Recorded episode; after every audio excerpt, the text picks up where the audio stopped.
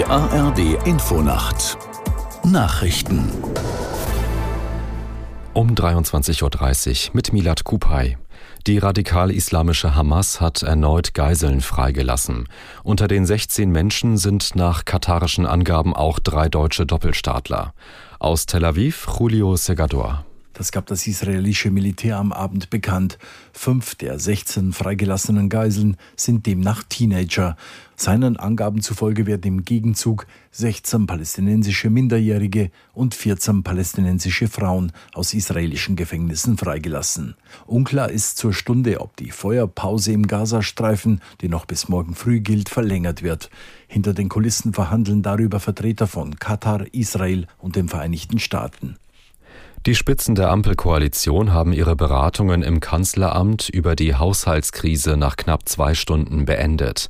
Es habe sich um ein sachliches, konstruktives Gespräch gehandelt, hieß es im Anschluss.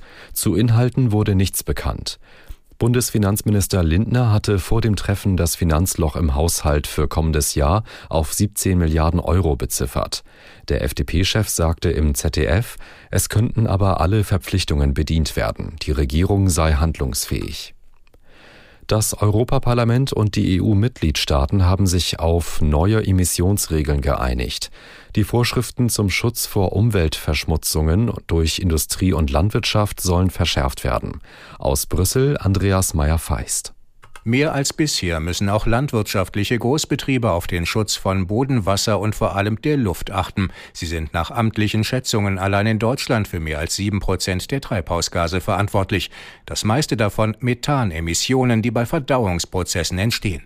Hier und bei anderen Schadstoffen wie Ammoniak oder Stickoxiden sollen neue Grenzen für mehr Umwelt- und Gesundheitsschutz sorgen. In der Schweine- und Geflügelzucht müssen sie in Zukunft auch von weniger großen Betrieben als bisher beachtet werden. Die Rinderzucht bleibt außen vor, anders als ursprünglich geplant. Anstelle von US-Präsident Biden reist dessen Stellvertreterin Harris zur Weltklimakonferenz der Vereinten Nationen nach Dubai. Das teilte das Weiße Haus in Washington mit. Harris werde von Freitag bis Sonnabend das Golfemirat, in das Golfemirat fliegen, um dort an dem Treffen teilzunehmen. Die Weltklimakonferenz beginnt morgen. Vertreter aus rund 200 Staaten beraten in Dubai zwei Wochen lang über die Eindämmung der Klimakrise. Größter Streitpunkt ist, ob am Ende einstimmig ein Ausstieg aus Kohle, Öl und Gas vereinbart werden kann. Und das Wetter in Deutschland. Nachts zeitweise Schnee oder Schneeregen plus ein Grad auf den Nordseeinseln bis minus zwölf Grad in Wacken. Morgen im Süden teils kräftiger Schneefall, in der Mitte und im Osten trocken minus drei bis plus vier Grad.